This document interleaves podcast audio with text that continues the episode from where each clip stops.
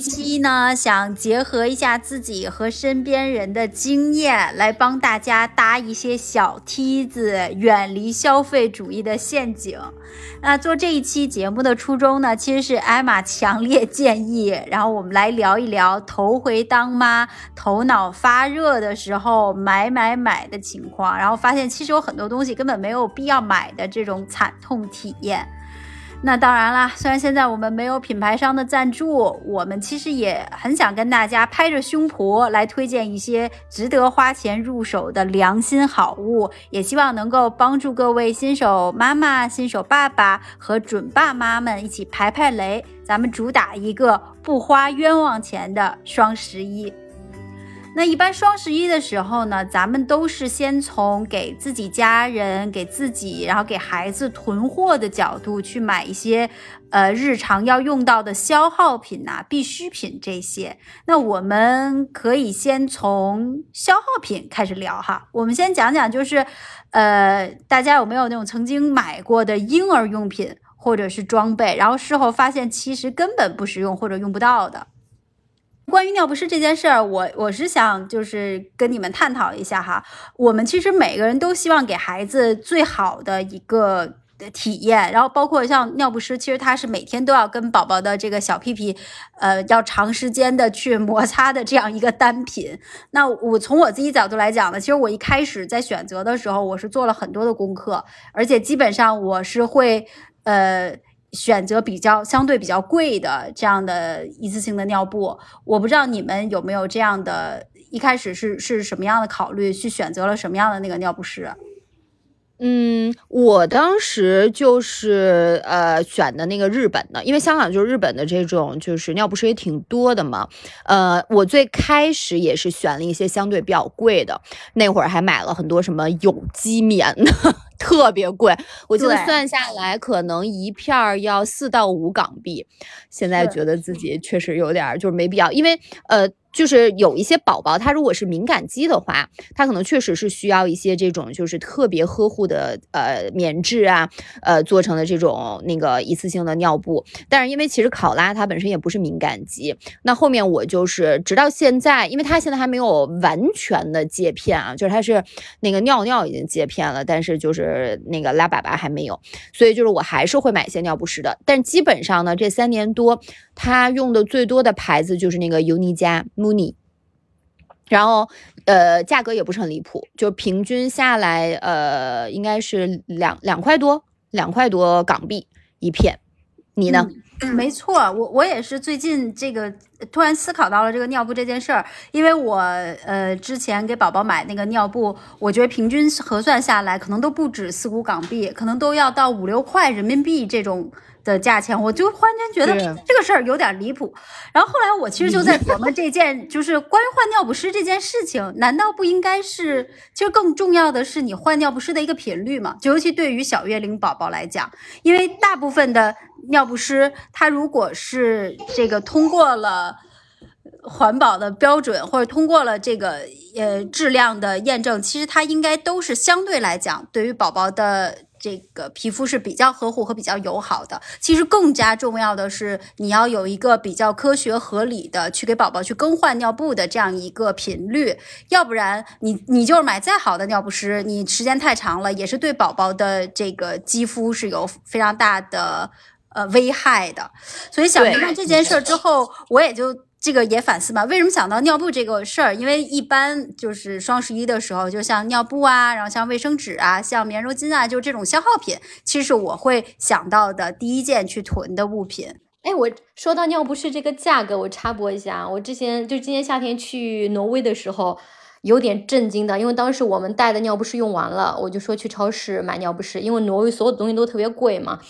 但是我当时进超市，我记得很清楚，我买了一盒葡萄，就是普通的大概一斤装的一个葡萄给孩子吃，大概是三点九九欧。然后呢，我买了一袋尿不湿，里面有二十片，就是应该是邦宝适吧，四点九九欧，我当时有点被震惊到，因为这一袋尿不湿我在意大利买的话大概是十欧元，我就没想到在挪威一个平均消费比意大利还要大概贵个百分之四五十的地方，那个同样品牌、同样数量的尿不湿竟然是意大利的一半儿价格都不到，然后我当时非常的震惊，我以为是说有政府补贴，比如说你你知道北欧这种社会福利体系，可能政府对于所有的婴幼儿用品是有补贴的，结果我在网上查发现不是。就是说，大家说哦，在挪威有什么东西是比其他国家更便宜的？其中一个就是尿不湿，甚至还有一些，因为北欧它离比如说那个俄罗斯也比较近，有一些或者是东欧的一些国家，他们甚至开卡车去呃那边买尿不湿，然后就哪怕以一个超市普通的价格买尿不湿，拉到他们自己国家去卖，就是比那边的批发商的价格还要便宜。我当时对于 这个价格不合理了，对，很离谱。就是挪威可能，比如说有这个 arbitrage 的空间，真的是，因为它就是这边我在意大利买，妥妥的大概是意大利价格的百分之四十五左右。我回来之后，因为我过于震惊，我回来之后还查了，去超市看了一下，同样品牌、同样数量的结果，就是大概贵了百分之五十五，离谱让我。让我想起特逗的事儿，就是最近特别流行的就是那个，自从开通了，就是香港开通了那个港车北上之后呢，然后我们最就是听的最多的一个 case 就是大家开车到深圳或者珠海的那个山姆超市，然后去买那个日用品的纸，各种纸回来囤在香港，就跟这个是一个意思。哎，香港人是不是对对厕纸有什么执念？就是包括新冠的时候也是抽纸也是。然后为为厕纸大打出手的这个新闻经常上头条，我说香港就是对大家对这种纸质消耗品，无论是从尿布还是到还是到各种抽纸那个卫生纸，其实都有跨城搬运的这种动力。实在太令人震惊了！就以 前只听说过，就是这跨国买奶粉的，我觉得现在可能你说之后会出现这种跨国买尿布的这样情况，因为它的确也是，这这也太便宜了吧？这个背后到底是有什么样的原因呢？我很好奇，因为这个价格在国内也是几乎是国内价格的一半了。嗯，确实是，嗯，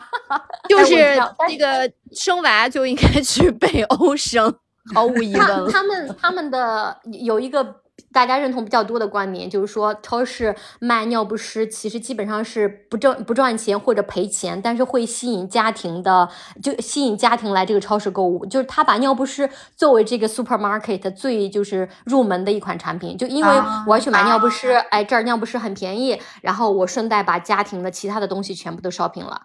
其他的那些毛利是两倍是吧？他他的确有可能是做了一个补贴，然后作为一个引流的这个入口在在做，这个也是一个思路。怎么变成 MBA 课了？现在突然，因因为你想，就这个东西是一个必需品，就是每个家庭他肯定要买的。如果你把这个最必须的，而且还是挺不错的牌子，然后价格非常的低，哎，那可能我仅仅是因为要去买这个尿不湿，然后顺带顺带我把一家人一星期用的吃喝拉撒的东西都烧平了。希望就是国内的各大超市啊，然后商场啊，各位老板啊，可以吸取一下这个经验啊。我觉得这个会，这个这个这个变成一个长期的促销，会会是一个很好的这个生意经。嗯，绝对会增加客户的粘性。我要为这个肯定要办个会员。嗯，我对我也可以办一个会员了，可以了。嗯，好啊，那我们来分享一下，这是我们觉得哪些东西是一开始觉得很有必要，然后现在翻过头来想，妥妥智商税的。艾玛，请开始。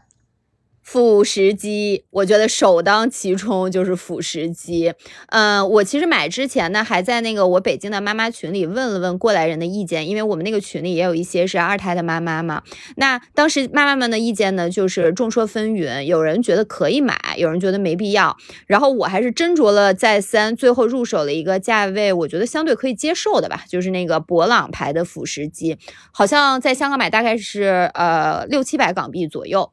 那呃，我后来我觉得，其实买这个东西呢，就跟咱们有的人喜欢买就是小一号或者就是勉强能穿的衣服是一个心态，就是你会觉得，哎呀，我应该早晚都用得上吧，哪怕是给娃做辅食不需要了，那我自己也可以什么周末扎个针儿啊，做个什么奶昔呀，应该都不会太亏。我当时就是这么想的。嗯，其实我觉得这个东西之所以就是没必要买，并不是说这个辅食机本身不好用。那比如说我买的这个博朗，它其实是非常好用的，就是操作非常简单，而且清洗也很方便。但是呢，最关键是你辛辛苦苦用这个做了很多什么宝宝辅食的这些料啊。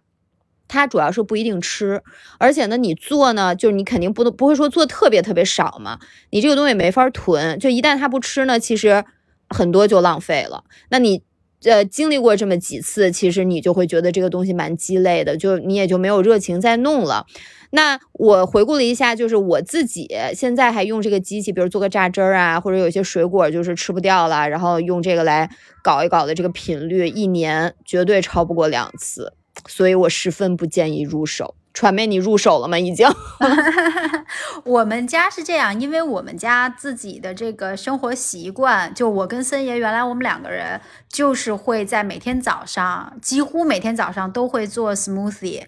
嗯，所以我们家本来 就是有这个榨汁机。小顺现在也进入到要吃辅食这个阶段了，所以我们并没有特意给他买他的这个辅食机，用的是我们之前榨汁机配套的一个比较小的，呃，小小屏的一个 device。所以我们相当于是，呃。这个就是榨汁儿的这件事儿上，我们本来就是有这样的一个需求，所以我们倒还好。但我也听了很多妈妈之前的建议，是说，呃，没有必要买辅食机这个东西。呃，就像你说的，就是你可能做了半天，一个是宝宝他能吃的量非常非常小，然后另外呢，就是呃，清洗起来可能会很费劲，然后你做几次，你的这个积极性就没了，就没有这个热情了。嗯。对，强烈不建议购买，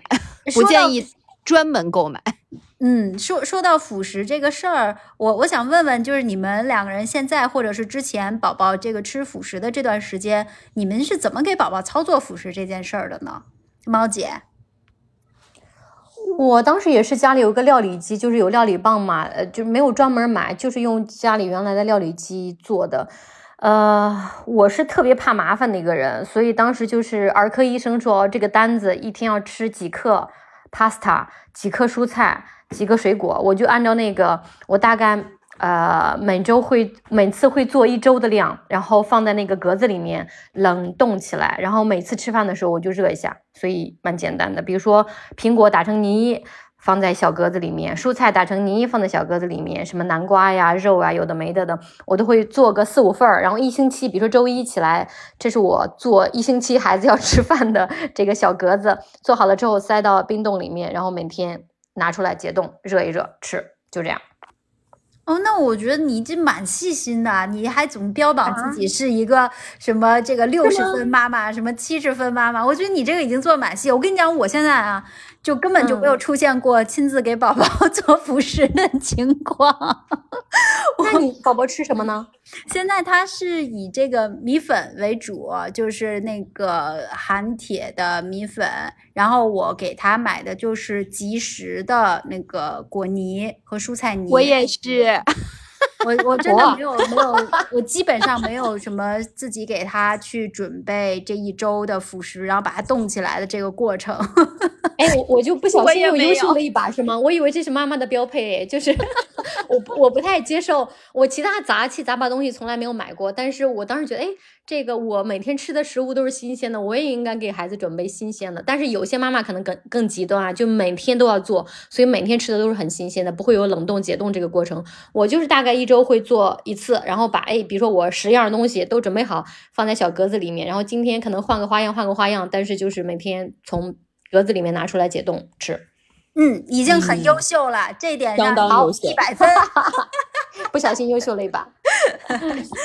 嗯，好啊，这个那除了辅食机，OK，我们现在榜这个榜单上有一个辅食机，嗯，艾玛觉得没有太大必要。还有什么东西你觉得是没有太大必要的？呃，还有就是那些非常昂贵的呃名牌的低月龄的童装，我觉得也是非常没有必要的。哎，这个我很同意，对，这 这个我特别特别同意。嗯，这个我是觉得这个呃。没有必要自己买，但是别人送还是很好的。对，是这样啊，就是我觉得呢，首先买这种昂贵的低月龄童装的，只会出现在头回当妈的时候，因为呢，我身边也有一些朋友，就是 那个有二胎，或者是有一些生第三个宝宝，就就就这这个宝宝就不会再有这种待遇了，因为就是那个那个头脑发热的阶段已经早就过了。那我自己呢，就肯定是有过这个头脑发热的阶段，买过几次非常贵的宝宝的衣服，比如说就有一些法国品牌啊，呃，我其实还是是在打折的时候买的，但。其实也都是非常贵，可能就是打五折的时候，我觉得哎呀，这个真的是太好看了，就一定要买。然后呢，关键是穿不了几次，因为宝宝就是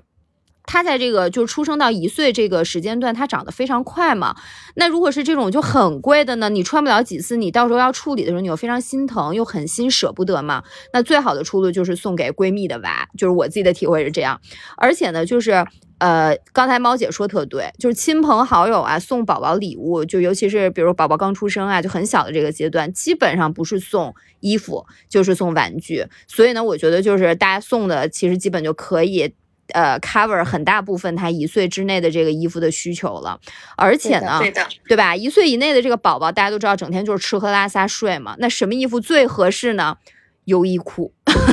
优衣库呢，质量又好又便宜，脏了好洗。然后呢，就比如他真的是不小心拉了，那个你后面洗不出来了，你扔了也不心疼。然后就是等到，呃，反正是娃长到比如说八十到九十这个尺码的时候呢。呃，我觉得买衣服就可以变成少而精的这个策略了，因为到了这个尺码呃尺码之后呢，娃其实就长得不像就是最开始的那么迅猛了。比如说考拉，他去年秋冬的时候呢，他有一些衣服就是九十号的，那他当时有些穿的时候还觉得可能有点松，有点富裕的。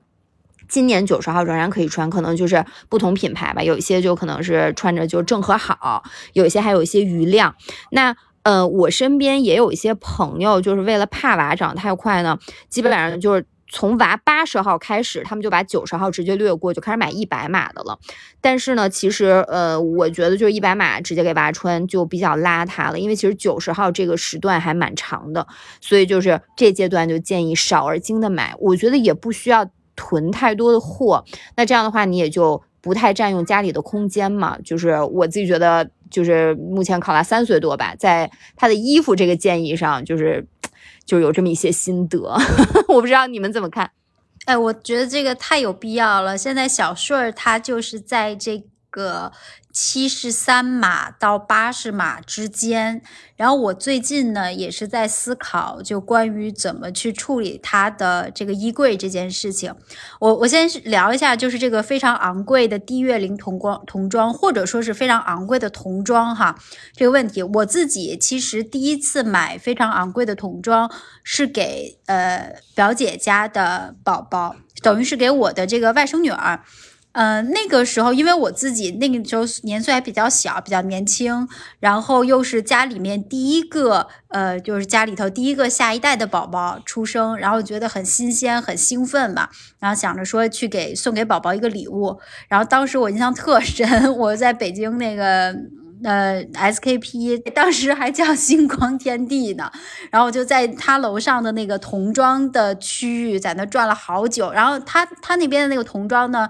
有一个呃区域卖的全都是一线大牌的童装，什么这个迪奥啊，然后呃好像有没有爱马仕，反正就都是这个一线品牌的这些童装。我当时就看来看去，然后我最后买了，选择了一个一线大牌的套装。呃，然后还加了一套小帽子啊，小围脖、小手套。就其实这个东西，我现在回想起来，对于这个刚出生的宝宝，尤其是在月子里都不太出门的宝宝，真的是太没有必要了。然后我当时买完之后，我其实没有考虑太多，我只是想是说，哎呀，这个东西太可爱了。然后作为一个宝宝的这个礼物，又是送给他第一件礼物，我希望是一个就是非常。呃，拿得出手的礼礼礼品吧，就其实只是从我自己的角度考虑这件事儿了。但我其实完全没有从，比如说宝宝需不需要啊，实不实用啊，然后以及我给这个宝宝买了一套非常昂贵的衣服这件事情，对于接收宝宝的，就是父母人家怎么去看待这件事儿，其实我完全都没有考虑到。所以我我当时买完之后，然后送过之后，又过了一段时间，我再回想，觉得哎呀。的确是不光自己这个钱花的稍微有一点冤大头，然后另外其实我在我觉得在送礼上这个里面还是有一些呃礼节或者是一些 etiquette 应该去思考的。嗯，当我现在收到呃比如说好朋友送给宝宝非常非常贵重的礼物的时候，其实我心里也是会有一些嗯波动的。我不知道你们有没有这样的经历。我好像没有收到过特别贵的。呃，猫姐有没有？应该有。我能理解谄媚说的是什么。呃，我觉得我也是。呃，因为其实我现在孩子才两岁半，当我收到一些贵重的单，同时这个东西我知道可能用一次或者是用两个月就再也不会用的这个东西的时候，我心里多多少少会觉得它是一种浪费，而不会觉得啊，好贵重的礼物。而感激，当然我非常 appreciate 朋友花很多钱去买这么一份贵重礼物的这个心意，但确实它是一个我觉得没有没有实际价值的一个东西。哎，我这里补充一点啊，就是我想起，就我身边有一个好朋友，他真的是收到过 很多特别贵的那个宝宝的衣服，比如说什么呃，不仅有 Gucci 啦，他有真的收到过爱马仕的那个那个小朋友的那个相关的一些礼物。然后呢，他说他真的就是。都没有用过，然后呢，可能他之后就看一看有没有其他合适的场合，就比如说，呃，比如说再转送也好啊，或者怎么样。Re-gift，对，就是其实我觉得我倒，不是，就是说我觉得呢，就是如果是我，就是但是我没有收到过爱马仕的，但是我觉得可能我也不不一定会用，就真的这个东西，就是你会觉得，你说你用个一两次，比如真的是脏了什么的。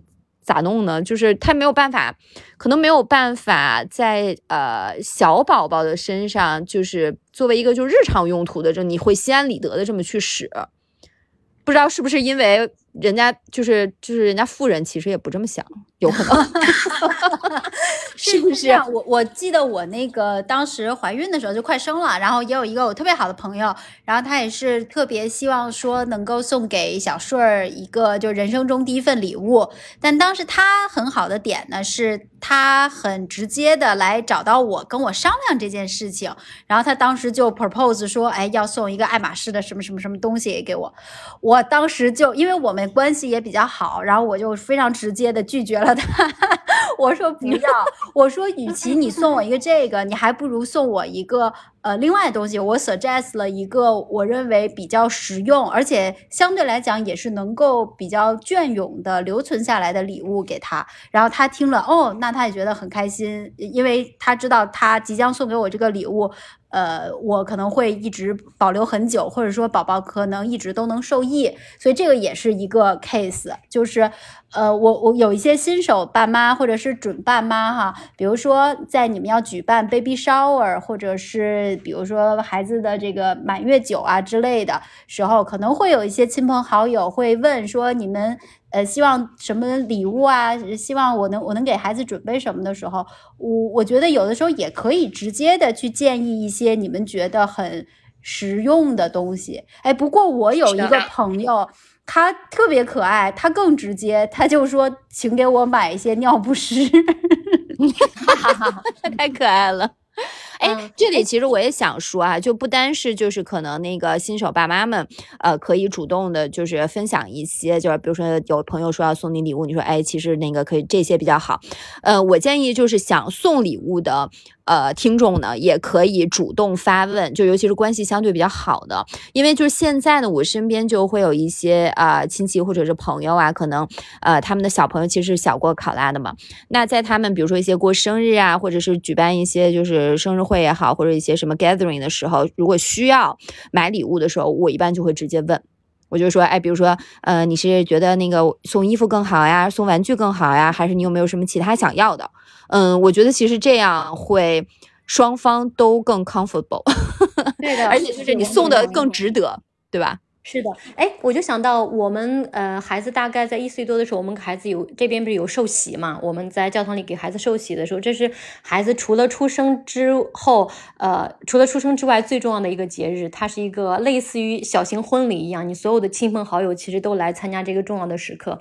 那一般情况下都会有送礼物这个环节。我们其实发邀请的时候，上面呃，我们写的也很明确，就是说，嗯，我们希望每个人的礼物是一本对你自己来说最重要的书，就是你人生读过的、对你影响力最大的一本书，或者说对你自己很有意义的一本书。呃，然后当时我们收到的礼物。非常多样，有些人可能是，比如说他跟猫姐夫曾经一起旅行的时候，两个人一起看的一本书，就对他们就是又是有有意义的，又是他们呃，就是我们父辈的这父母辈的这个感情中，嗯。就扮演了很重要的角色的一个纽带的一本书，或者是说，呃，是他自己中学的时候看的一本书，他现在持续还在看，是他上面有很多他自己的手记，然后等于说他把这个原版送给我们孩子，嗯，我觉得这个也蛮有意思，因为当时其实说实在话，我个人。我们家也不大，我不喜欢囤各种呃玩具啊，有的没的东西。衣服我们大部分也是捡其他小朋友的，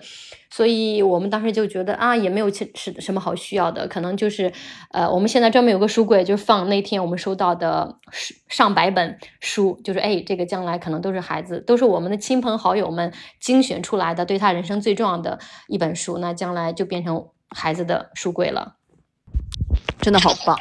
这个真的是一个很好的主意。我我其实自己也是一个比较喜欢送书的人，因为我觉得有的时候你送送任何礼物，可能都比不上送书来的。嗯，因为我是觉得每一本书通向了一个不同的世界，而且每一本书对于读它的人来讲，可能体验都是不一样的。所以我觉得送书其实就像送出了一个体验，送出了一个小世界一样，真的很、很、很、很美好的一个礼物。嗯，传妹，我那个怀孕的时候你送给我的书，我都一直珍藏着。哦，是不是？嗯，真的是很棒的礼物。哎，我刚才想说一个，想到这一点，就我们刚才说完童装哈，我想再吐槽一个，就是呃，我认为千万不要买的，就是千万不要买华而不实的单肩妈妈包。为什么会专门提这个点呢？就是我自己其实，在怀孕期间呢，就是我在逛淘宝啊，或者看一些这种海淘的网站的时候呢，我其实看到过很多的妈妈包的款式。那就是很多单肩的那种妈妈包呢，比双肩的要好看很多。因为本身我就觉得双肩包就是就是更书包的那种感觉嘛，没有什么装饰性。但是就是等你当了妈妈，你就会明白，那些单肩的妈妈包呢，只可能存在于就是你完全不需要抱娃，或者说是娃已经呃就是比如三岁了。他呃，大部分的时间可以自己行走的前提下呢，你才能拥有。虽然现在考拉已经三岁多了，但是他时不时的还会要你抱嘛，所以就是你根本不可能那个就是呃很从容的带着一个单肩妈妈包，自己还不辛苦。就是呃，千就是很建议大家千万不要自讨苦吃，一定要乖乖的去买这种很轻便的呃好用的呃分区合理又便于清洗的这种双肩妈妈包。你们平时都用啥妈妈包？哎，这个你知道吗？我有我有不同的意见，因为其实我从来没有拥有过一个，我从来没有拥有过一个真正的妈妈包，就是我的错。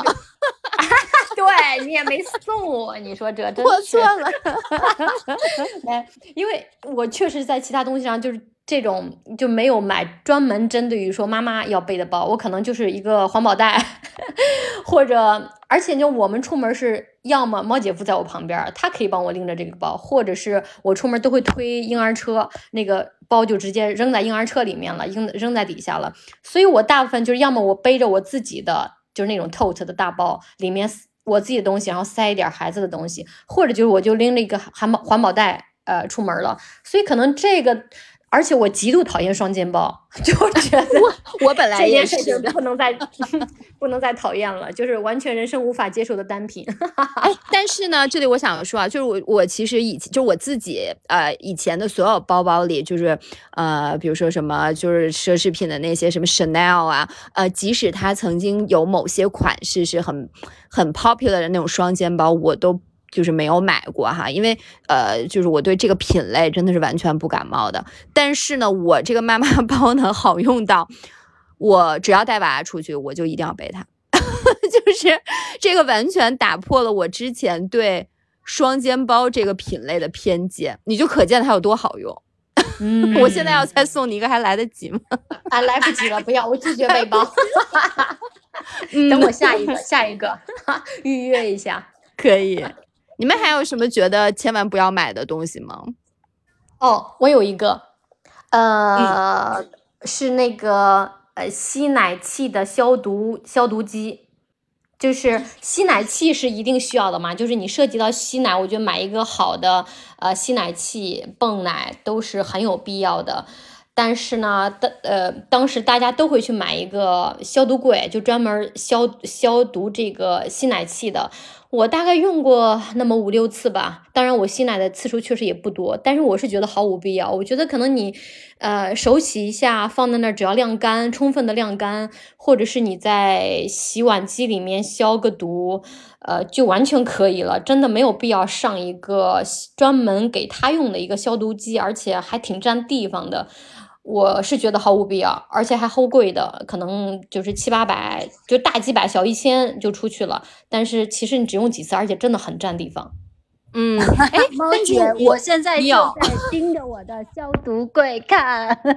其实也有消毒柜，嗯，对，就是只是没有专门吸奶的。对，这个我我觉得是呃。不同的妈妈，她的需求不一样。我现在已经从一个纯母乳的妈妈变成每天只能喂小顺一顿，然后剩下大部分时间小顺都要喝那个奶粉的这样一个情况了。那我我是觉得啊，其实这个消毒柜哈，还是解放了一些妈妈的，因为。呃，或者说从某种角度来讲啊，它给妈妈带来的是一种心理上的安慰吧。像我们家的这个消毒柜呢，它的使用频率是非常非常高的。呃，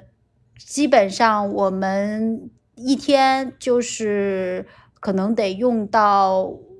五六次吧，就是要每次洗完的这个奶瓶，然后就直接把它扔进去，然后包括呃家里宝宝会用到的其他的东西，我们也会就是随时把它。呃，扔到这个消毒柜里面，就我觉得这个就是从我自己的角度来讲，其实是一个心理安慰，就觉得只要是从这个消毒柜里面拿出来的东西，哎，都是干干净净的。然后偶尔有一次两次会遇到什么情况呢？可能比如说上一次喂用奶瓶喂完宝宝之后，呃，消毒柜没有及时的打开，那我拿出来的时候它没有全干，那这个时候就很尴尬。这个奶瓶还是没有被充分的消毒烘干的，反正咬着牙我也就忍了。我想说，哎，宝宝就这么一次，应该也没什么太大问题。对，但我想说啊，就是对于呃混合喂养或者说是用奶瓶瓶喂喂养的妈妈来讲，我自己感觉这个消毒柜还是一个有必要，而且是一个能让妈妈得到一种心理安慰的一个产品。嗯嗯。是，就是我自己就没有专门为就那个吸呃泵奶器配的消毒柜，然后但是我之前也是有一个就是那种蒸汽消毒的，呃个儿也挺大的，但是就像传媒说的，可能就是什么奶瓶儿啊，然后还有什么那种就是呃冲就是冲奶粉的时候，我们有一个搅拌棒嘛，然后呢就这些。零零碎碎的东西都会放在里边进行一个蒸汽消毒，呃，然后它就是呃清洁方面呢就也很很方便，呃，顶多是定期用它就是呃配给你的有一个就是一个什么清洗剂，然后除一下水垢就行，因为它那个蒸汽是那个热水嘛，所以就我觉得也还可以。但是之后就是嗯，反正过了。呃，宝贝就是需要比较频繁的喝奶的这个时段呢，我们觉得这个东西就可以退出历史舞台了，所以后面我们就把它处理掉了。就是你后面就没有太多可以用它的机会了嘛？就比如考拉，它现在每天也会喝奶，但是我们就不太会用消毒柜这么一个配置了，都是在它比较小的时候。我跟你说，猫姐就是就是因为你这个纯母乳这件事情。就节省了很多，就已经让你从很多消费陷阱里面跳出来了。对，确实是哈。嗯，因为所以你知道吗？母乳真的很好，鼓励大家母乳喂养。对，真的就特省事儿嘛，你那些都不用配，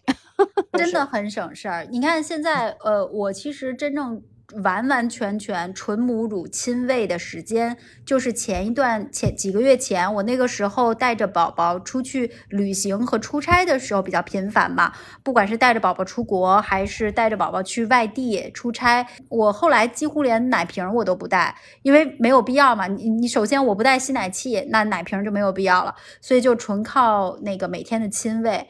呃，的确带的东西是比较少了，但是可能出现的 bug 就是因为工作可能的确是太累了，然后体力不支，然后包括我们的这个工作性质，可能也没有办法保证一日三餐特别准时的去吃，然后营养补充可能也跟不上，所以 经过了那个高高强度的出差回来之后，回家我就发现我这个奶量就明显不足了，就没有办法做到像猫姐那么厉害，可以就是一直那个喂 Valentino 喂那么久，嗯。但你现在已经很棒了。我记得当时可能考拉跟小顺差不多的那个月龄的时候，呃，我也上班了嘛，呃，我我也就就是差不多就是这个奶量，我还是规律饮食呢，所以你已经非常棒了。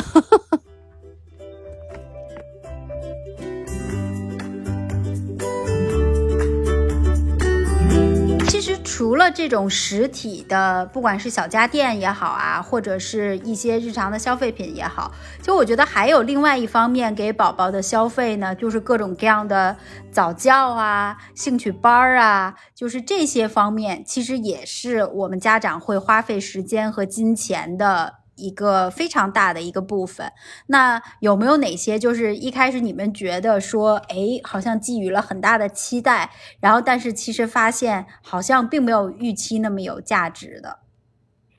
嗯，我们在考拉就是一岁一岁之前吧。嗯，应该只给他报过两个，就是就是这种课。那一个就是我觉得还比较推荐的，就是那个呃有 sensory play 和这个 messy play 的 play group。那这个频率其实也不是很高，就是每周一回，然后每次大概是好像两个小时左右吧。这个我觉得还比较有价值。但是呢，这里想提的就是很多。家长都会在一岁前可能给宝宝报个游泳课。那当时我们呢，其实是我跟黄色正好去参加一个，就是香港每年可能都有几次那种呃婴婴儿展，呃不是婴儿展，就是 BB 相关的产品的展览。然后呢，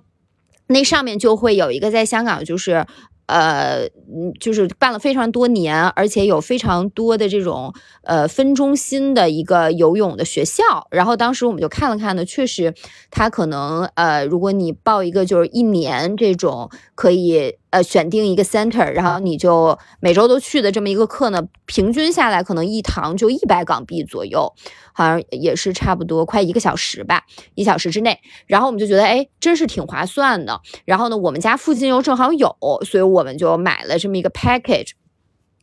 那后边呢，就发现就是。宝宝是不是很 enjoy，我就不知道了。但是就实在是太费妈了，因为呃，他比较小的时候呢，就是你肯定要陪他一起上嘛，你要全程就是那种拖拖着他嘛。呃，你呢又不能完全站直，因为你可能完全站直，他那个练习的区内呢，你就站直了，他就不在那水面上了。所以你全程就是类似于跟那种蹲马步似的姿势，在这个泳池里边。所以下课的时候，就是我那个腿。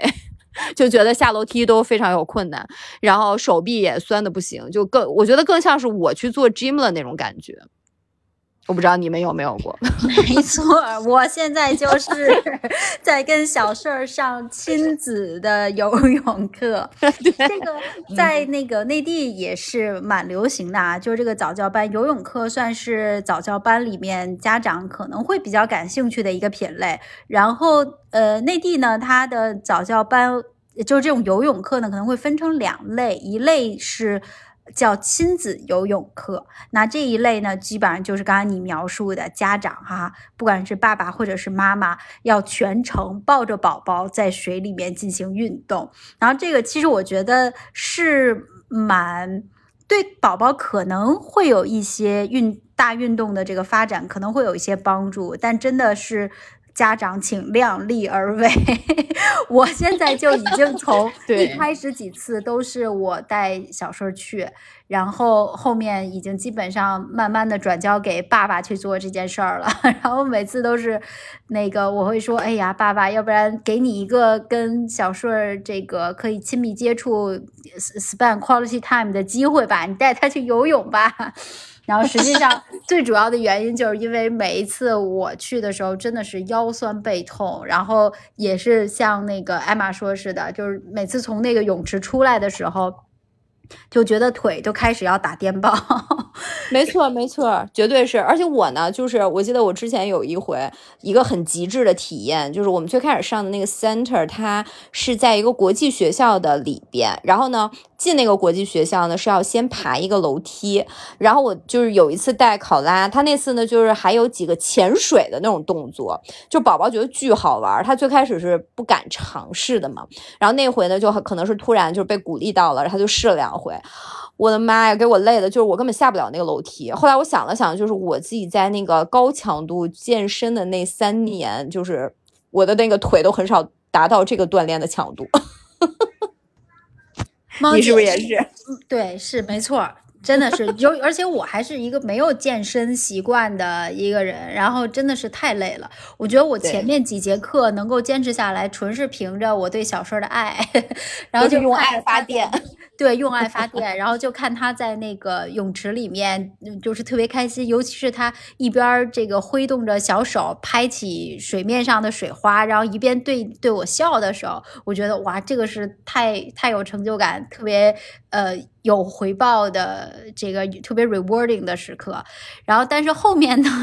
实在是体力不支，所以我我真的觉得就是这个亲子游泳课，就家长一定要量力而为。但同时呢，我又很感激有。这样的呃一个亲子游泳课去鞭策我，能够每一周固定的会画出来时间去规划这个时间，就是带着宝宝出去有一个活动、一个玩的一个机会。因为像我的我我跟森爷，我们两人的工作都不是那么的是工作时间都不是那么规律嘛，不是朝九晚五的，所以我们有的时候即使在家也会忽视跟孩子的互动。但如果有一个呃。每周我们会惦记说，OK，我们每周至少要保证小硕去一次或者两次的这个游泳课。那至少我们会把自己其他的工作给排开。那这一个小时，可能我们真的就是。全全身投入的在陪孩子，我觉得至少这一点上对我来讲是有意义的。但是我也出现过非常极限的，比如说我跟孙爷带宝宝去那个游泳课，但是我还是拿个电脑一在游泳池边上开电话会议，就觉得也是非常社畜的那个那个时刻，也也觉得自己挺惨的。这确实有点惨。猫姐这方面是不是没有什么经验？没有什么，没有买过课，对吧？呃，完全没有。而且我也不太懂大家为什么要，就是这件事儿的原因是啥？是为了帮助孩子运动，还是说，呃，就是 quality time？但是 anyway，我不太不太懂。好像本身对他的大运动会有一些帮助，因为他就是在里边会玩嘛，会扑腾嘛，而且水那个环境好像，呃，反正我看到一些说法是说对小朋友就是也会有些什么安抚作用，但是这些都没有爸妈太累来的重要，我觉得。嗯，哦，我我刚才想说就是就是我们这边的那个游泳课还有一种就是宝宝自己在水里的，就给他套一个这个。有就是一个救生圈之类的一个呃设备，然后呢，让宝宝自己在这个游泳池里面去漂浮。然后小顺儿当时也去体验过，那个时候他应该是两个多月吧，不到三个月。然后那个时候呢，他去这个游泳课呢是单独有一个，其实看上去就是像一个浴缸似的，呃，一个玻璃缸。然后那个缸呢肯定会比我们平时浴缸要深，这样它的浮力会更大。然后他脖子上戴一个这种颈部的呃救生圈、游泳圈。然后他在水里面，这个他身体基本上是一个直立在水里的这样一个状态，就让他在水里面去感受水流啊。然后会有这个老师会引导他。但其实你想，这两个多月的宝宝 几乎是啥也不懂。而且我知道，就是有现在像北京啊、上海会有一些月子中心，它其实就是带说让宝宝可以在月子里面的时候就可以在这个一个比较大的这个。游就是宝宝游泳池里面去游泳，但是其实我自己个人感觉呢，就是这种呃游泳课好像意义就没有那么的大，因为你我我自己总是觉得这个事儿好像在自己家的浴缸里也是可以完成的。然后我们还真的尝试给小顺买了一个呃在家里面可以用的那个游泳圈，这个漂浮的游泳圈，然后我们在浴缸里面让他尝试的玩了几次，嗯。感觉好像也就那么回事儿吧，不知道现在不知道经过了这段时间的那个游泳课的训练之后，把它再扔到浴缸里，它会不会玩的更开心？还没有做过这个实验。我刚才听到传媒说，就真的觉得现在这个母婴产品的市场实在是细分到了一个很很可怕的程度，连在家用的那个泳圈都有，我都是第一次听说。嗯，我改明儿给你们拍个照片儿。但是我觉得这个这个在家用的这个泳圈，其实就更是一个智商税了。这个我觉得大家就可以避免，就不没有什么太大的必要了。因为首先啊，那个要如果真的是从宝宝的这个安全角度考虑，我还是并不太建议呃家长在宝宝月龄太小的时候在家里进行这些操作的，因为其实还都是有潜在的危险的。因为你一个不小心就是。孩子还是有很大的这个这个安全的隐患在的。然后另外呢，就是如果真的想玩，真的想让宝宝玩水，那还不如去找更专业的机构去做这件事情。嗯，然后包括像这个游泳圈，其实。尤其是家里面，大部分咱们家里面的这个浴缸，它的大小啊，它的这个宽窄，主要是也是比较有限的。那孩子在这个浴缸里，他能够带着这个泳圈玩到什么程度？是不是能够自由的来回的去转，操控他自己的身体？其实都是一个问号。然后这个这种游泳圈呢，我也不太敢带着。带着小顺儿带上这个游泳圈到真正的泳池、公共的泳池里面去玩儿，所以我觉得像这种东西其实就属于一个智商税。嗯，哎，说到游泳，或者说说到给孩子洗澡吧，我觉得买过的一个很值得，现在还在用的就是 Stoke 的那个。呃，小浴盆儿就可以可以折，然后那个支架是至关重要的。就是你给宝宝洗澡，就一定要跟他，你是站着给他洗嘛？如果你蹲着给他洗，就腰都要断了。所以我们当时买了那个 Stoke 的可以折叠的那个小浴盆，它可以一直用到孩子五岁。但我觉得孩子两岁半其实坐里面都有点显小了，可能四五岁的时候他自己就能跟我们一样洗淋浴了吧。但是目前就刚开始买的时候，猫姐夫还说买个支架干什么？就是我们就是坐在那儿洗不就好了吗？但其实洗一次你就发现你腰都要断了，就像给孩子换尿布，你必须要有个尿布台一样，因为这个动作你每天都要做很多次，所以必须保证你每次的时候其实是舒服的。所以我买了一个那个支架还不便宜，它那个支架可能是。五十五十欧元，大概就是四百块钱人民币这样子，就跟浴盆是一个价格，所以一套下来估计就是小一千块钱。但是呢，我觉得它不占地方，就是你一折叠就靠在浴室的墙上，尤其是对于家里面比较小，浴室空间也比较有限，所以它你平时放在你的浴呃浴呃淋浴间里面，你洗澡的时候把它靠在边上，小呃宝宝洗澡的时候，你把这个浴浴。盆拉出来，然后它支在一个 X 的支架上面，所以宝宝跟你是在同样的水平线上的，你就站在那儿帮他洗澡，无论你给他洗五分钟、十分钟，跟他讲故事，跟他一起玩儿，我觉得这个还不错的。就他出生的时候我们就买了，现在两岁半也一直在用，一直我都觉得没什么问题，挺好的，很推荐。Stoke 的那个浴盆真的超好用，然后确实差不多用到两岁半，呃，就是或者再大一点儿，然后就稍微点稍微点显小了嘛。但是就是我们也是之前一直都是用这个，我觉得就也很好清洗，然后呢，呃，不占地儿，不占地儿，这个就特别重要。嗯嗯，哎，那你们觉得 Stoke 的椅子怎么样？呃，如果有钱，我觉得可以买，它很好看，也可以定制姓名，然后北欧的设计。然后我们呢就买了一个，有点不好意思，买了一个几乎是抄袭的一模一样的，但是便宜一半的，但是人家也是个牌子。我也 是，我，我的个天呐，我也是，因为实在是太贵了，就是我当时咬了咬牙也没舍得买。对，我去店里看了好几次。对，原价多少钱？小两千块钱吧，对吧？呃，还是不算配件的情况底下吧，两对，我两千到三千，我印象中。对，我们就在买了一个，我记得就是七八百块钱吧，大小一千不到一千嘛，也是一个德国的牌子。呃，我但是我感觉它就是超超 stock 啊，因为比较好看嘛，各个方面都不错，然后我们就买了这个。哎，我比较惊艳的，我这次去挪威还有冰岛，我发现很多餐厅里面的婴儿椅竟然都是 stock 的，我说这也太有钱了吧，或者是说因为是。对，或者因为是北欧品牌，可能在那儿比较便宜，或者那儿的人生活水水准比较高，所以大家就默认我就买了个 Stoke 的椅子，真的太过分。呃，我我说一下，我们这边的餐厅里的都是宜家的，但是也挺好用的。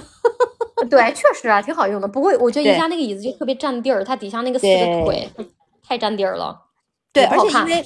宜家，呃，我我是就是除了那个就是模仿 Stoke 的那个那个椅子之外，我也买过宜家的那个呃餐椅，然后就是一百一百三十多港币吧，我印象中就很好用。但是它呢，呃，优点就是很便宜，然后呢，那个呃清洗也特别方便，就是你可以把直接把它那个拎到就是淋浴间去冲，就比如说宝宝如果吃脏了的话。但是缺点的话，第一就是占地儿，第二就是它下面没有那个脚踏的位置，所以就是宝宝对，呃，在长大一点之后，他那个脚就无处安放了，所以他的就是呃，基本上可能用个呃半年小一年就就没有太大用了。但是基本上我看到香港的餐厅里配置的很多都是宜家的这个餐椅，可能也是考虑到就是呃成本，还有就是对好清洁嘛。因为你餐厅的话，可能大家都吃的吃的就是有这种食物的残渣啊什么的，比较好清洁。嗯，所以我是觉得宝宝餐椅，我还是推荐买一个，就是你觉得哎，这个孩子可能用能用到五岁，可能它是稍微贵一点儿，当当然不用 Stoke 那么贵，比如说就几百块钱买一个那种，我家用的是木质的嘛，我觉得它跟家里的这个风格，因为我们家木地板跟家里的风格也比较搭，而且它底下很多台阶，然后我觉得是用到宝宝用到五六岁肯定没有问题，当然他自己 claim 说宝宝用到十二岁，因为你那个椅子可以一步一步加高嘛，他未来长大了可能就变成一个小椅子了。嗯，我的那个也是，之后我也可以把链接分享给传媒，如果你需要的话。我我我买了 Stoke，啊，是这样的，有就是钱人传媒不需要我们的便宜 链接。是这样，就是 Stoke 呢，就是它本来的这个椅子，然后包括它的那个新生儿的套件，是朋友作为呃礼物送给我们的。然后当时呢，想的是说后面的这个套件呢，我们可以自己再去买。然后结果我后来做了一下功课，我发现还不如自己一开始就把整个这一套买齐呢，因为后面的配件实在也是太贵了。我觉得它配件很贵的离谱。就举个例子，现在小顺儿用的这个呃餐椅，然后它不是有前面的这个餐桌嘛，然后它应该还要配套一个安全带，光那个安全带就四百多块。没有安全带，我们那个都，我不知道猫姐的有没有，我没有。有，但从来没有用过。没有 对，现在我们用配了是。但但我后来发现，我现在在用，我发现其实它这个设计还是非常合理的。我觉得我马上就会要用到安全带了。就我现在的确没有给宝宝加安全带，但我现在发现小顺他已经可以自己踩着下面的板子站起来了，所以马上下一步就是要用安全带把它绑在那个 椅子上。哦，我想起我为什么没用过那个安全带了，因为就是他在自己可以就是这种就是窜来窜去的时候，我是给他用的宜家的那个，他没地儿可踩。嗯，嗯，好们家那像是这样个基本上就是跟 Stoke 一模一样，就是便宜一半儿啊。就是它是有安全带的，但是那个我从来没有用过。但传媒说的很对，确实我觉得是有安全隐患的，因为有几次，比如说我走开那么几秒钟去厨房拿个东西出来，它可能都已经站在已经站起来了，要出来了，所以还嗯是有安全隐患的。建议呃可以上安全带了，但是我自己比较大条，所以从来没有用过。是哎，这里就是你知道那个 Doke 的那个椅子呢，就是其实淘宝上有一些防后，就是防止它往后摔的一个小零件，就是套在它那个就是往向向后的那个椅子的腿儿。下边，因为呢，之前我记得那个香港的妈妈群里曾经有人说过，就是当然这个是要宝宝再再更大一些啊，就我们三个宝宝现在这个年龄都都没有办法做这种动作，就是有一些宝宝再大之后，他站了之后呢，他可能就往后仰，他就是他们真的有宝宝摔过的，而且你可以想象，他一旦摔的话就很严重嘛，他肯定是脑袋先着地，嗯，那个零件我我现在一直带着呢，是我吧对，就这个我觉得还是，我挺有必觉得这个要要买的。这个是有必要的，对。然后，然后 Stoke，我其实一开始想要用它的这个椅子，是因为我之前在我另外的朋友家，我自己就坐过 Stoke 这个椅子。就刚才，比如猫姐说，就是她说可以坐到十二岁啊什么的。其实我的感觉是，成年人坐这个椅子其实也蛮舒服的。我当时也看上了这一点，所以我觉得哦，这个也算是一个比较好的投资。因为我自己感觉啊，我我自己作为一个成年人，我坐在这个椅子上的时候，可能的确对我的这个腰部的支撑，对我的这个腰椎，呃，是一个比较好的支撑，坐着还是可以，蛮舒服。所以的确是像他讲的说，这个椅子你是可以坐一辈子的。嗯，嗯，嗯，这么想一想吧，反正也就稍微合理了一下自己入的这个坑了。嗯，而且非常好看。嗯，确实。对。哎，那比如说我我知道那个艾玛你在在香港嘛，你是不是有买那个迪士尼的年票？我觉得这个其实也算是一个家庭当中的一种这个消费的 investment 吧。你自己感觉这这个年票是不是一笔比较好的投资？嗯，我觉得这个要怎么说呢？我们当时决策的过程也是有一个阶段的，因为嗯，就迪士尼年票还挺贵的嘛。呃，然后呢，它的这个收费的机制呢是小朋友如果是三岁以下就不要票，但是呢，就是我们在宝宝三岁之前其实带他去过一次的，嗯，后面我们就理解了为什么他要划在这个年龄段，就是其实他在三岁以前去呢，嗯，他对整个这个里边的这种什么乐园呀、什么城堡啊，包括什么烟花呀这些感知的能力，呃，都没有那么的强。所以就是他为什么三岁之后开始收费，就是宝宝开始懂了。嗯，那我们当时觉得呢，嗯，如果要是在香港你呃买年票，那你可能要怎么说？如果你有车，你可以开车去，会更方便。呃，这样你就是可以非常，就不是你周末没啥事儿，你就哎。行，我现在去吧。而且我们当时买的是金卡嘛，因为银卡是不适合我们这种天选打工人的，因为银卡就是呃周六周日都不能用，只有工作日的这些才可以预约进园。嗯，那我们算了算，基本上你只要是去个五五到六回吧，你就已经值回这个票价了。那我们当时就觉得说，嗯。如果你不买年票的话，嗯，你可能去个两三回也得就是加起来可能是小几千。那你如果是投资的这个年票呢，你反而就更有动力去多多去几次。而且因为就迪士尼它不是就是也经常会根据一些节日啊，会有一些特别的活动什么的嘛，所以就是我们就是几经权衡，觉得还是值得去投资的。但是就是可能我觉得如果。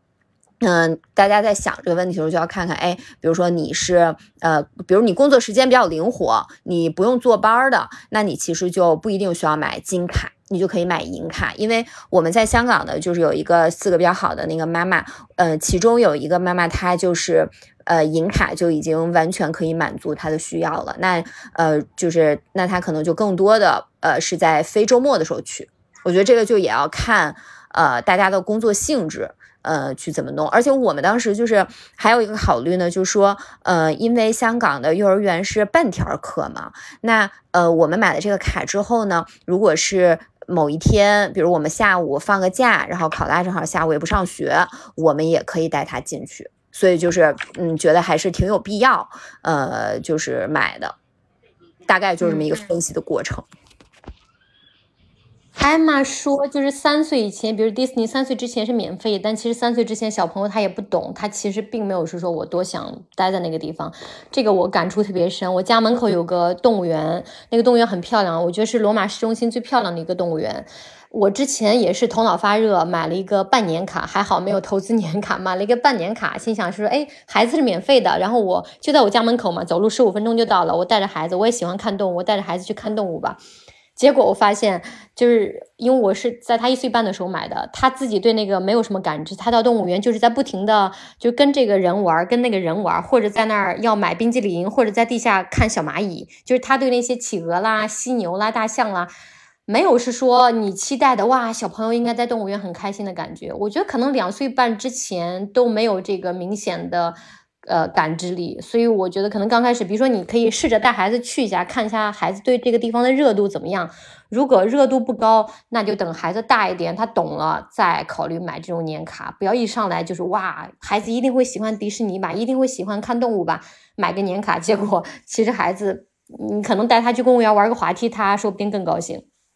哎，我觉得猫姐你说的这点特别好，就是。呃，有些时候，我觉得这个也是我们大人有的时候会冲动消费的点。我们可能会出于各种各样的原因，不管是说可能是商家的促销哈，他说你你买一个年卡会更加优惠，或者是说呃，出于我们自己的一种个人上面的这个兴趣，这种冲动，说，哎，我想当然的认为孩子一定会很享受这件事情，所以我们一开始立刻投资了一个年卡或者是半年卡。我觉得你这一点提醒的非常好，就可能都需要给宝宝一个先试一试。我比如说，不管是这种儿童的早教场所啊，或者是那种游乐的场所，因为现在也出现了很多，嗯，比如说机构跑路的这种情况。那所以我也经常需要提醒自己，不要这个脑子一热，然后就跳进了这个陷阱，然后就一下子给孩给孩子买了很很很，比如说什么两年、三年的这种课程啊，或者是说什么一年的这种这种年卡，嗯。香港也有一些那种，就是也不是兴趣班哈，就比如说，因为他那个呃幼稚园不都是半天嘛，所以呢，也有一些就是学校，就这种呃叫什么呀，就是私立的这种幼幼儿园呢，或者是一些早教的机构，他会。呃，比如你是上午班，那他可能就给你一些这种下午你可以补充类的课程，就他可能不是每天都有，比如你可以选一周两回或者一周三回，或者有一些一周四回的也有哈，就是完全是风险由人。但是呢，我看过有一些就是，比如你一买。必须要买三十六节课，这种我都直接 pass。然后我后来想一想，我的那个消费习惯，就是我是在那个超市里，就有时候它不是什么一件单件多少钱，两件就便宜一些。就是如果我没有这个需要，我都不会买两件的这种。所以就这个也要提醒各位爸妈，一定要理智的思考一下，你到底有没有这个需要，或者说你后边到底能不能后悔？因为那你要一下买了三十六节，有一些还不设试堂的，就是你。呃，买了可能上两回娃也不喜欢，然后你可能觉得也一般的，那你后面这个就纯粹就是就是浪费了，一定要想一想。嗯嗯，我们来说一说，聊一聊我们特别推荐的一些单品吧，就是我们自己实际用过，觉得说真的很好用，而且给我们呃生活带来很多便利的一些投资的单品。那我先来推荐一下吧，我觉得宝宝的第一双鞋，嗯，我觉得一定要买一个好点的。那我寄给考拉买的，他的第一双学步鞋就是那个日本的 Mickey House，呃，价格不菲吧，大概是我是在香港买的，呃，然后是八百港币左右，然后是日本制造的。那我当时也是做了一些 study，然后才买的这一双。那我觉得就是学步鞋，呃。就是它需要在宝宝走路这个初期，肯定是要先保护好宝宝的小脚，所以它的这个材质啊、舒适度啊，嗯，都是非常重要的考量的这个这个因素。还有就是很重要的一点，我觉得就是防滑一定要好，嗯，因为我之前也买过一些就是便宜的，可能在家穿那种小拖鞋啊什么的，有一些那个底真的是不太防滑，我觉得这个还挺吓人的。那另外呢，就是我觉得呃，学步鞋还是要为宝宝的脚提供一个比较良好的这种支撑力吧。那当时也看过一些测评，嗯，就比如说哪些设计啊，还有这个支撑力，嗯，会比较能帮助宝宝学会正确的走路的时候怎么样去发力。当然了，我觉得有些家长肯定会觉得说，那你看咱们小时候就也没有这么高级的鞋嘛，我们不是也走的挺好的吗？但是这一点就是我本人来说，我觉得呢，我一直觉得就是我可能有一点点长短脚，可能不是很明显啊，但是我就是只要一走多了呢。我就是有一边腿格外的累，我不知道是不是也跟我走路的习惯有点关系。而且你可能就是，呃，你观察你自己的鞋，就是它那个磨损程度，可能左右脚也不是特别一致吧。反正我我观察过我自己的，还有观察过黄色的，我觉得我们俩都是就是走路不是特特别特别 balance 吧。嗯，反正这点上，我觉得我也是愿意可能花钱买个安心。再加上就是我觉得 Mickey House 那学步鞋也是。非常好看，嗯，设计是属于那种比较简洁又好又可爱的，那质量也非常好。那考拉当时穿了，也穿了有一段时间，然后第二年就是等他穿不下了呢，正好那个黄色弟弟的宝宝也可以穿，嗯，就给他了，然后他也是一直穿到穿不下为止，所以我觉得这钱花的总体上还是值的吧。嗯嗯，哎，我哎哎，说这个 Mickey House。我想起我家里有一条别人送的 Mickey House 的孩子的裤子，我当时以为这谁呀？送个东西怎么送个冒牌的？不是应该是 Mickey Mouse 吗？你这，所以我不知道这竟然是个牌子啊！对呀，就是日本的一个童装的，它就是最出名是鞋子。哦，我以为是冒牌的 Mickey Mouse，就是中国这种山寨的，就是 没有拼写好。不是的，哎呦，我这个朋友好惨啊！就是人家对你付出了一片真心，你居然说人家是冒牌的。山寨？我我问一下，就是应该在什么时候给宝宝买那个学步鞋呀？呃，其实不用太早，我印象中我买的挺早的，好像是七个多月我就买了吧。但是其实呢，他真正穿，呃，我印象中是一岁左右。猫姐记得吗？猫姐记得那个宝宝第一双鞋。当然我，我是另外一个极端，我就是觉得这种事儿就顺其自然。咱确实是那么多人都没有学步鞋，都能走挺好。我觉得我走的也挺好。嗯，那个 Valentino 他学走路的时候是十四个月，正好是夏天，所以呢，而且他之前你想他不会真正走路的时候，你可能在外面也不会让他下来走太多，所以。呃，大部分是在家里面都是光脚，就是能光脚就光脚嘛。呃，在外面的话，我记得他一岁的时候才买一双小鞋子吧，就感觉诶他想下地走了，可能我出门是会带着这双鞋子。如果他想下来走两步，我就让他穿着。我就买了一双特别普通的鞋子，就是一个普通的运动鞋，呃，二三十欧吧，就一百多块钱这种。我个人是觉得没所谓，但如果你特别在意、愿意投资，我觉得也是 OK 的。对，其实也不千万不用买太早啊，因为那个我身边有一些朋友都是那个就是七八个月就说，哎，我得赶快买鞋了，完全完全不用那么着急。嗯、我觉得一岁最早一岁吧。呃，你可以买。然后其实呢，这里其实我想我也想说一下，就有一些国产品牌，我觉得还是挺不错的，因为呢，呃。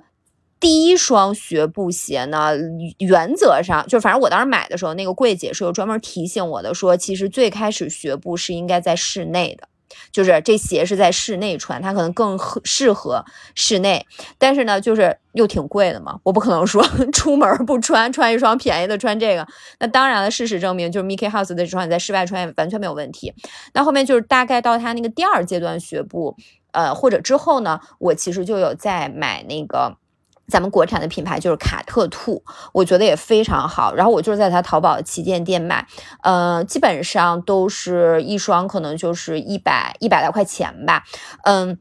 呃，材质上我觉得也是挺不错的，而且就是挺耐穿的，你穿也不心疼。呃，但呃款式也非常多，嗯，而且他家呢，就是如果你要买呢，不要直接在那个链接里买，你要问一下客服，哎，你说这款有没有优惠链接？因为他有时候会有一些直播什么的嘛，你也不用蹲着看。然后那客服就特别好，他就会直接把那个优惠链接发给你。所以就是，嗯，后面就是考拉，包括上那个 pre nursery 啊，还有他现在上那个幼儿园，他的那个呃，就是在幼儿园里边穿的室内鞋，呃，都是卡特兔的，我觉得这个也挺不错的。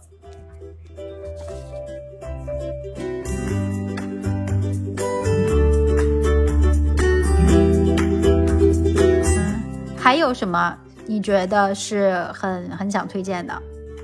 呃，因为我自己是混全程都是混合喂养嘛，所以我觉得就是不仅要买，还要尽可能买好的。另外一个物品呢，就是吸奶器。那对于这个需要泵奶的妈妈，其实吸奶器是至关重要的，直接决定了你的这个生活质量。那我当时是用过三个牌子，呃，一个是大名鼎鼎的那个美德乐，然后第二就是韩国的那个贝瑞克，还有就是国产的优和。那其中呢，就是最适合我的就是韩国的这个贝瑞瑞克哈，我是我也是在淘宝旗舰店买的，呃，我看了看是一千六百八十人民币，呃，是电动的，非常好操作。那它唯一的缺点呢，就是它比较重，而且也不是特别便携，所以呢，就是我产假结束回公司之后呢，就换成了那个咱们国产优和的那个穿戴式的呃无线泵奶器，价格也挺友好的，是不到四百人民币，也非常好用。那反而是那个美德乐呢，就非常不适适合我，因为我其实是最早买的美德乐，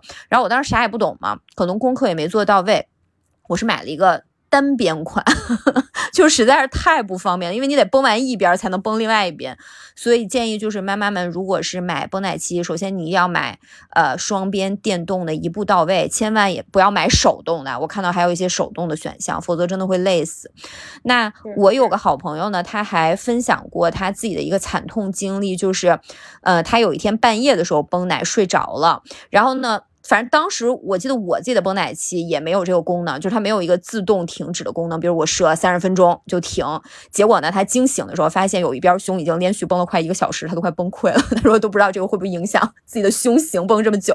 然后，但我不知道现在的泵奶器会不会已经就是改善了这个功能，会不会有这么到时间自动。断电的这个功能升级哈，我觉得这个还是很有必要投资的，有吧？有的有的，因为我我也是用的那个贝瑞克，我觉得贝瑞克也是蛮好用的。嗯，虽然我已经有很久都没有去吸过奶了，我觉得我这个已经可以出手了。嗯，但我觉得的确是，就是这个吸奶器太关键了。我是呃，当时生宝宝之前嘛，其实都没有考虑到这个。喂奶呀、吸奶呀这些事儿，所以我当时在呃医院的时候，就刚生完宝宝，就是需要开奶的那段时间，呃，再加上小顺那个时候又去了儿科，所以宝宝不在我自己身边嘛。然后当时森爷是在那个美团，就是帮我现买了一个简易的吸奶器，就我们没有做任何的功功课。然后我当时就觉得哇，这个小小的这个吸奶器，就它是那种充电，然后充完电之后呢，呃，两边可以电动的去吸，然后充一次电应该可以吸个两到三次吧，可能大概能吸三次这样子的。但是我当时就觉得哇，怎么这么疼啊，就是这么痛苦啊！再加上可能刚刚开始这个过程嘛，就是可能身体啊什么的都不是很适应这个力道。但是森爷就发现我实在是太痛苦了，就特别疼，而且感觉这个奶量好像也不是很多。然后于是我们两个人又做了做功课，然后最后选择了说买一个那个贝瑞克。果然，这个贝瑞克到家之后就变成了我那个时候最喜欢的一件电器，最喜欢的一个小家电。然后就觉得说这个的确是帮我。解决了很大的问题。我吸奶的时候，因为这个贝柔克它那个力道还是设计的非常科学的，就会让减轻一些你乳头的负担，就不会觉得那么的疼。嗯，然后后面的家长随着奶量有所增加，然后每次都还觉得蛮挺有成就感的。嗯，我自己的话也其实会比较推荐贝瑞克，但它就像刚才艾玛讲的，太大了。我当时去。第一次带宝宝出门就去泰国嘛，我当时想的还说我是不是要带着这个贝瑞克去？哎，我好像第一次的确带了，所以我那个行李箱巨大，除了要带宝宝的那个尿不湿啊，宝宝一些其他的零碎，然后还带上我巨大的那个吸奶器。现在想想觉得也是蛮拼的。嗯，太厉害了！我当时其实也考虑过那个产假回公司，要不然就还用它吧，因为第一是好用嘛，然后第二就是觉得说再换一个怕就是还得重新磨合，但是就真的是太重了，这杯奶再加上这个实在是操作不了。嗯，我当时没做什么功课，就觉得美德乐可能就大家都推荐，而且。就是牌，就是好像是个比较，就是呃，我们旁边药房里都很容易买到，我就直接买了一个双边的，呃，也挺轻便的。我觉得虽然我也没用太多次，我可能加起来用了十几次吧，但我觉得还行。但是我因为也没有用过其他的，所以没有对比，就我能接受。确实还不便宜，两千多块钱吧，就是那个呃两边的，但我觉得还行。是，就是是挺好用的，但是我当时的这个主要失败之处是我买的是单边的，然后呢，呃，就就肯定是比较难操作嘛，如果一一边一边换着来。但是我身边用美德乐双边的，其实评价还都是挺好，但是香港可能要贵一些，好像不止两千多，我印象中，就属于是比较高端的一个一个价位。嗯，那下面我就来推荐一下我刚才这个赞不绝口的双肩背妈妈包吧。就是我以其实，在以前我们的播客的节目里，我也推荐过，就是那个美国的品牌 Skip Hop，那价格呢是五百人民币左右。其实它的样子是非常非常质朴的，我自己那款就是纯黑色的，但是真的就是太太太太好用了。最大的优点呢就是容量很大，而且它非常非常非常轻。呃，虽然它轻，但是它那个材质是一点都不马虎的。我是从考拉出生一直用到现在，而且我非常感谢，就是当时就是那个呃，就是我在做决策买这个包的时候，其实也是那个香港妈妈群里的那个群主他来推荐的，然后就是。而且她就是那种就是很很貌美的一个女生，然后她当时就说：“哎，你不要看这个包，就是很朴素，但是其实真的特别好。”然后我当时就说：“嗯，那我入一个吧，因为其实也不算便宜嘛。”那我跟黄色只要是带娃出门，我们俩都是用这个包，质量非常非常的好。嗯，随便扔，就是你扔到洗衣机里机洗，就是当然我们一般会套个洗衣袋，就是偶尔一两次忘了，就是对这个包也完全没有任何影响，而且它还非常非常的快干。嗯，在香港这种潮湿的地方呢，其实很多就是衣衣服什么的干起来都就是需要挺久的，它都干得很快。那我估计在北方的阳台上，就是你可能一吹，它就就应该干的差不多了。而且它这个包的分区也非常非常合理，能真是能放下你带娃出门你所需要的所有东西吧，比如说尿布、备用的衣服、餐具、零食、干湿纸巾，呃，防蚊防晒。杯子、奶瓶儿，然后里边就是其中有一块儿还有一个带保温层的一个小包包，如果你要有一些就是呃温的水啊，或者是那个奶呀、也都可以放在里边，就是非常贴心、很好用的。我真的很想安利给每个有需要的这个新手爸妈。希望我们今天盘点到的这些智商税，能够帮助你避一避雷。少进一些消费主义的坑，那么即使是那些对我们来说很好用的单品呢，可能也不能百分之百的满足你的需求。毕竟现如今我们能消费的几乎所有的东西都经过了市场营销的精心包装，商家们是绞尽脑汁的要把我们认为可以让我们更幸福的东西卖给我们。亚当·斯密的看不见的手也孕育了隐形的眼睛。窥视着我们大大小小的痛点和渴望。那最后用猫姐的话来结束这一期的节目：咱们这一代小时候啥也没有，也长得健健康康的。毕竟除了爱，没有什么是必须的。Love is all we need.